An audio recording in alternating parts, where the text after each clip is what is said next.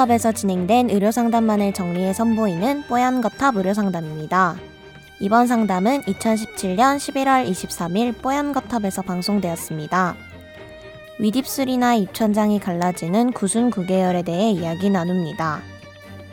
뽀얀거탑에 사연을 보내주세요. 건강상담 해드립니다.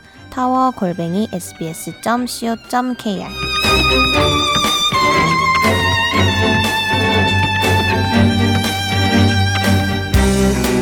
안녕하세요. 매번 좋은 정보 방송으로 접하게 되어서 참 좋습니다. 감사드립니다. 이렇게 시작해 주신 분이에요. 음, 저는 83년생 남자고요. 그리고 올해 9월 둘째 아이가 태어나서 낮엔 회사 일에 전념하고 밤엔 산모 및 어린아이 케어에 전념하는 삶을 살고 있습니다. 그리고 첫째 아이는 올해 20, 아, 지금 25개월로 나이는 뭐 두 살 터울이네요. 아, 제가 이렇게 메일을 보낸 이유는 다름 아닌 구순 구개열에 대한 궁금증 때문입니다. 저희 둘째 아이가 임신 22주 차에 구순열 가능성의 진단을 받았고 어, 9월에 출산을 했는데 제발 아니길 기적이 일어나길 빌었지만 피해갈 수 없었습니다. 예, 구순 9개월입니다. 하지만 뭐 무난하게 3.2kg가 넘는 아이로 건강하게 태어났죠. 지금은 교정 치료를 받고 있고요. 수술은 11월 말에 잡혀 있습니다. 이제 곧 시행을 하겠네요. 수술 시행을 하겠네요. 이런저런 정보를 많이 접하다 보니 아, 뭐 희망을 좀 찾고 싶다 이런 생각을 더 많이 하게 됩니다.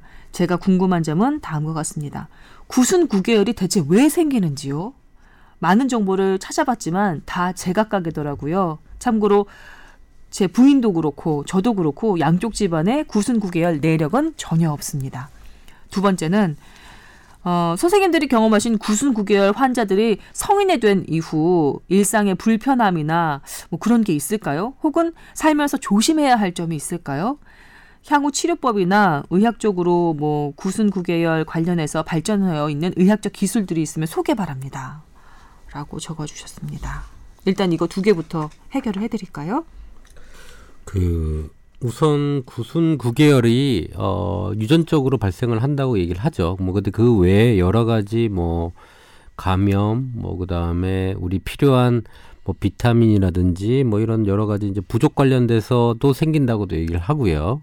그래서 근데 이제 그런 여러 하나만 또 보기는 어렵기 때문에 사실 여러 가지 복합적 요인으로 생기기 때문에 사실 이거를 미리 판단하면 참 좋은데 어 판단하기가 어렵고 보통 어, 우리 그 임신하고 나서 반 이상 시기가 지나서 초음파로 그게 보일 때 음. 어, 보통 발견을 하기 때문에 모습으로 직접 눈으로 보일 때 네, 보이기 때문에 음. 근데 그 시기가 초음파가 좀 좋아지면서 좀 빨리 발, 발견하기는 했어요. 근데 이제 어차피 뱃속에서는 치료할 수 없는 상황이기 때문에 그렇죠. 어 그래서 그 이후에 이제 저희가 치료를 하게 되죠. 그래서 원인을 뭐 어, 아직 찾지를 못했기 때문에 이제는 이 나온 이 상황에 대해서 치료를 해야 된다고 생각을 하셔야 될 것 같아요. 음, 네. 그렇군요. 뭐 여러 가지 뭐 유전이나 비타민 부족이나 이런 이유에 대한 얘기가 있긴 하지만 뭐라고 하나 딱 집어서 말씀드릴 수는 없는 상황이다. 교수님은 어떻게 좀 도움 말씀 주실 거 있으신지요? 그렇죠. 그래서 이건 선천적 기형 기형인데요. 음. 가장 흔한 기형이 다운 증후군이라 그러는 두 번째로 흔한 게 구순 구개열입니다. 네. 그래서 뭐 많은 연구가 됐긴 했지만 말씀하신 것처럼 유전과 환경의 상호작용에 의해서 이게 임산부의 뱃속에서 아이가 여러 가지 세포들이 분열하면서 장기가 만들어지는데 음. 그때 뭔가 이유 때문에 이런 일들이 발생을 하는 거죠. 음. 하지만 유전자도 여러 가지가 뭐 밝혀져 있기는 한 것 같아요. 그거 플러스 산모의 뭔가 흡연과 그 다음에 음주 음. 그리고 그런 뭐 엽산 이런 것과 관련이 돼 있다고는 보고가 되고 있는데 네. 사람마다 어떤 것이 원인이라고 맞춤으로 진단을 할 수는 없는 상황인 거죠. 음. 그래서 어 지금 상황에서 많이 답답하시겠지만 이 현실에 대해서는 너무 그렇게 자책하거나 원망하시지 마시고 어 이건 분명히 교정 가능한 거고요. 그리고 치료가 가능한 거기 때문에 네. 또그 과정을 겪으면서 또 나름의 의미가 있을 것 같다는 생각이 들기는 하고 그래서 너무 이거에 대해서 첫째는 괜찮은데 둘째는 무슨 문제 때문에 음. 이런 구순 구결이 생겼을까 음. 너무 심란하게 고민하지 않으셨으면 좋겠습니다. 보통은 7, 800명 중에 한 명꼴로 발생한다고 돼 있기 때문에 음. 태아 기형 중에서는 좀 흔한 편에 속하는 아, 거거든요. 그렇군요. 예. 생각보다 많네요. 7, 800명 중에 한 명이면. 예. 그러니까 그만큼 우리가 사실 주변에서 못 느끼는 거는 그만큼 치료가 잘 되고 요즘에 수술이 잘 돼서 말끔하게. 예, 예. 뭐 완벽하게는 아니겠지만 음. 그래서 우리가 평소에 못 느끼는 게 아닌가 싶거든요. 저는 한번 취재를 한 적이 있는데 아. 그 아기도 굉장히 좀그 아기는 되게 심했어요. 양측이 다 그랬고. 근데 수술 양측이 그렇다는 것은 무슨 뜻이죠? 이게 한쪽이 그런 이 네. 구순구결이 우리 우리 인중을 주 옆으로 해서 네. 이 여기가 입술이 갈라지는 거예요. 여기가 아, 네. 이게 두 개 갈라져 양측에 아. 있는 분이 있고 한쪽에 있는 사람이 이 있어요. 아기는 일측 보내주신 분은 일측성이라고 아, 하셨더라고요. 그러니까 그래서 콧구멍 아래로 줄로 이렇게 내려와서 예, 예 한쪽 어, 오른쪽 왼쪽 이렇게 두 개가 갈라지는 게 양측. 네. 예 지금 사연 보내주신 분은 일측성. 예. 예. 근데 그때 제가 수술하기 전에도 보고 후에도 봤는데 굉장히 어, 수술이 잘 됐더라고요. 잘 되더라고요. 효과가 좋고. 근데 그 수술하기 전까지 특수한 젖병을 사용하고 막 그런 어려움들이 있어요. 아기가 잘 빠는 힘이 좀 그, 그렇겠죠. 예, 구순구결 아닌 아이들에 비해서 좀 떨어지기 때문에 음. 먹는 거 그런 거에 좀 신경을 많이 써주셔야 될 것 같아서 부모님께서 그런 부분도 좀 힘드실 텐데 음. 잘 챙겨주시겠죠, 워낙 뭐. 그럼요, 그럼요. 사연을 보니까 아주 그냥. 음.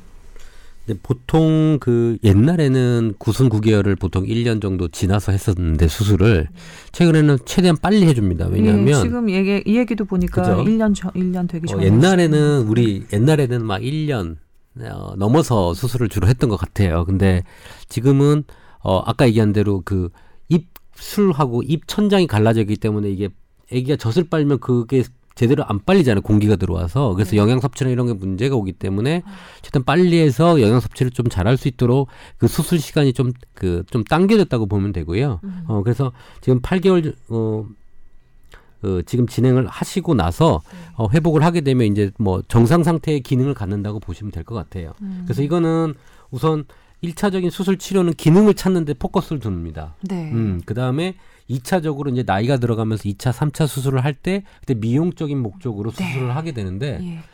정말 잘 돼 있는 사람은 진짜 티 안 나요. 음. 어, 정말 티가 안 나고 예.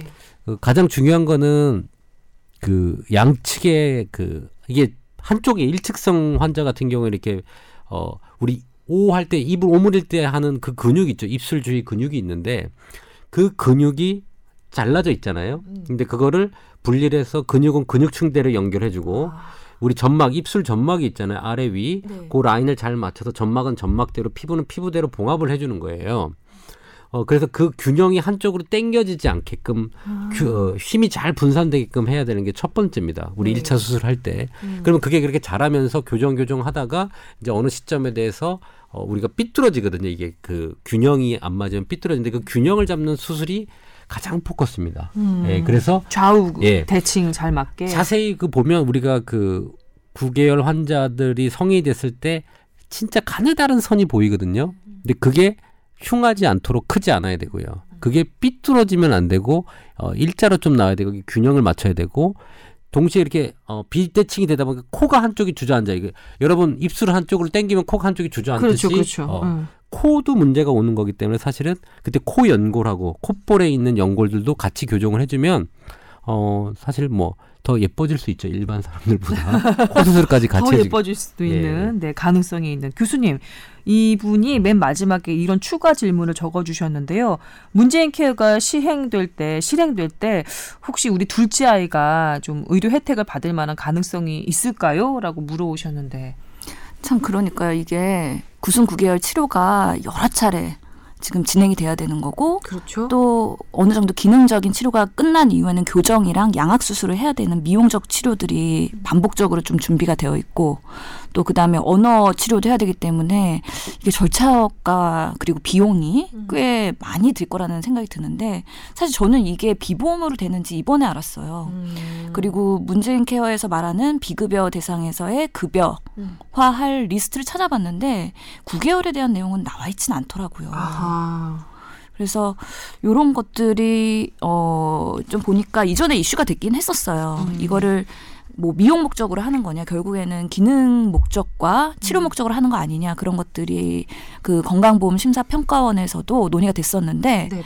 어 아직까지는 이게 치료 목적이냐 미용 목적이냐 좀 더 검토가 필요하다 그래서 아. 급여가 되지 않았던 거죠.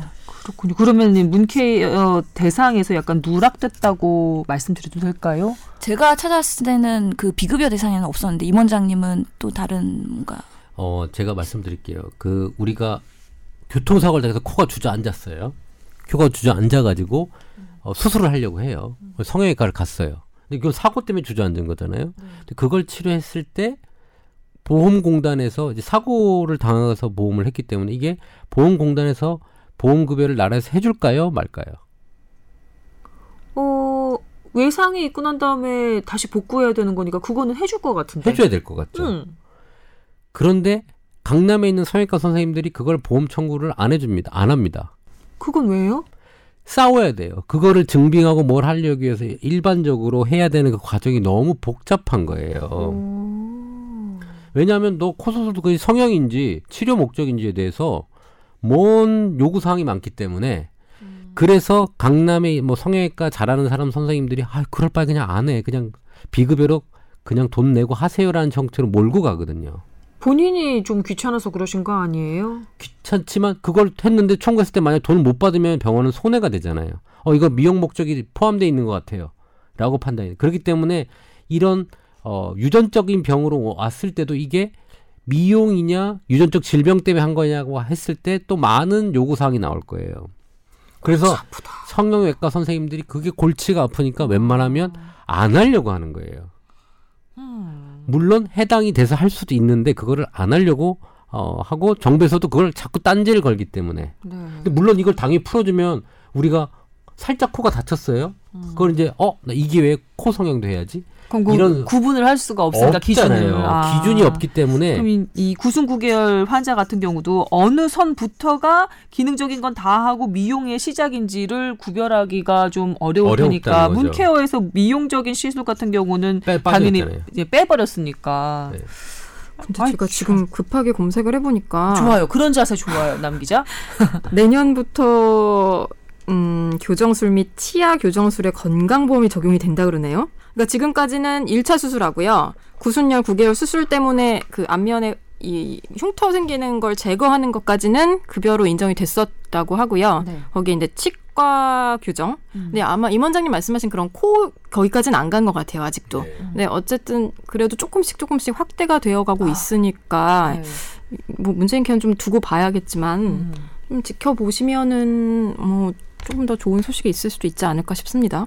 희망적인 말씀을 드리고 싶네요, 저도. 그러니까요. 음. 그 양악과 아마 교정하는데 비용이 상당하게 들 거예요. 그게 커버가 된다 그러면 희소식인데 그것도 아마 조건이 까다롭거나 하- 그렇게 되겠죠. 급여가 된다 그러더라도 그래도 제한적이라도 한다면 희소식인데 이게 비- 예. 성형은 비급여도 아니에요. 이게 비급여가 아니고 급여라고 하는 공단에서 주는 거, 그 다음에 의료적 치료 목적이지만 어 급여에 들어가지 못한 비급여 네. 그 외에 성형이거든요.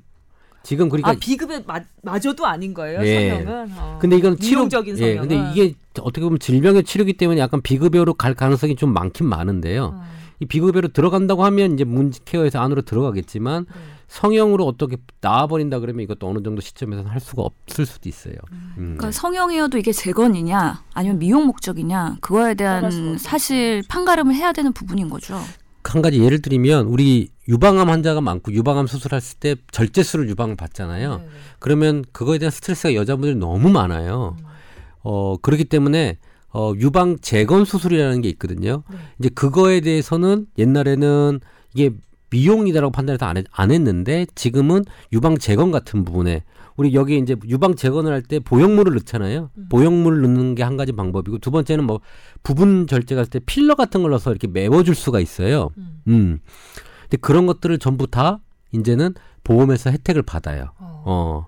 근데 그거는 어떻게 보면 어, 급여로 예, 포함이 그, 된 거예요. 급여로 됐기 어. 때문에 이것도 어 이거는 학회에서 할 일이에요.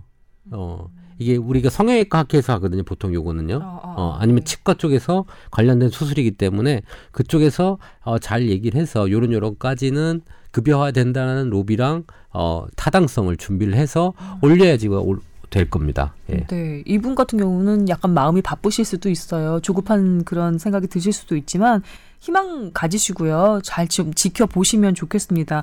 일단 아버지가 너무 든든해서 저는 사연 읽으면서 약간 마음이 놓였어요. 예, 살아가는 마음, 아기랑 뭐 이 가족을 잘 이렇게 좀 보살피겠다는 그런 마음이 느껴져서 그나마 좀 든든했습니다. 좋은 소식 있기를 바라겠습니다. 잘 치료 받으시길 바라겠습니다. Thank you.